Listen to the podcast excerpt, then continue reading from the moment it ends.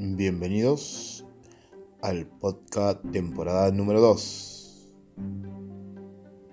El cuento fantástico. Con ustedes, Convivencia, de Eduardo Abel Jiménez.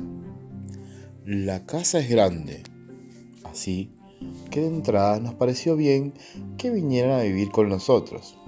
Llegaron ayer, ocuparon los dormitorios del primer piso que estaban todos vacíos.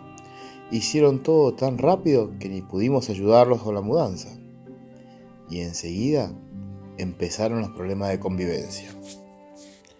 Tal vez la culpa sea nuestra, una parte al menos, por haberlos aceptado con tanta facilidad. Pero que ellos pongan un poco de empeño. Fue durante la cena yo los acompañaba, sentado en la punta de la mesa. Se hablaba de la mudanza, de lo grande que son las habitaciones, de que habría que pintar las puertas, cosas así. Entonces, en medio de una frase, oímos la risa de Malva, que estaba en el segundo piso. ¿Para qué? Todos soltaron el tenedor y se pusieron pálidos. Alguien se atragantó y empezó a toser. Los demás miraban alrededor, como si del sótano pudiera salir un tiburón para comérselos. Yo quise calmarlos, haciendo gestos, pero ni me vieron. No es nada, no es nada, trataba de decirles solo que Malva está leyendo historietas en su cuarto y al encontrar un buen chiste se rió de esa forma, tan suya, un poquito maníaca, como si fuera la última vez que pudiera reírse. Más tarde, cuando todos estaban en la cama, a tío Jacinto se le ocurrió nada mejor que salir a dar una vuelta por la casa con una linterna. Tío Jacinto nunca está quieto. Esta vez quería encontrar algo que había perdido, un anillo o un diente o la primera edición de Dailan Kifki, o quién sabe qué.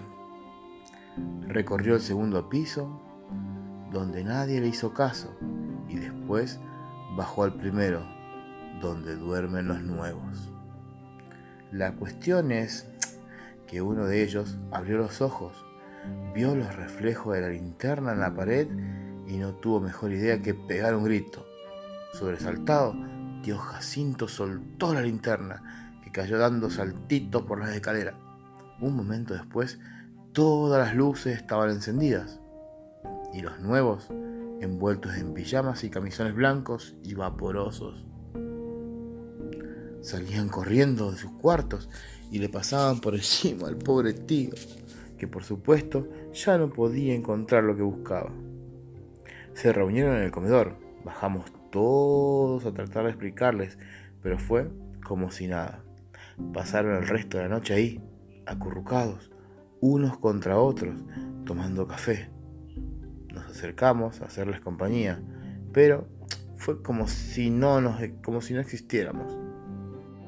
Con el correr de las horas, las cosas podían haberse calmado, yo, al menos, mantuve la esperanza hasta que Dalia, que se aburre fácil, no tuvo mejor idea que abrirle la puerta a Flox, el perro que pasa la noche afuera. Flox, seguramente insomne, excitado por tanta cosa nueva, para una sola noche entró como un vendaval. Los camisones revolotearon a su paso algún que otro pijama se desabotonó. Los nuevos se agarraron las manos unos a otros y huyeron a los tumbos hasta el cuarto más alejado del primer piso. Se encerraron por un, un portazo muy fuerte. Llevan horas ahí, pero pronto van a tener que salir. Algunas necesidades no se pueden postergar mucho tiempo. Por eso mismo es que esta madrugada les escribí un mensaje en el espejo del baño, donde seguro es que lo verán. En ese mensaje les doy un consejo para resolver los problemas que tenemos. Espero que lo sigan. ¿Qué les escribí? Mm, hagan un curso para convivir con fantasmas.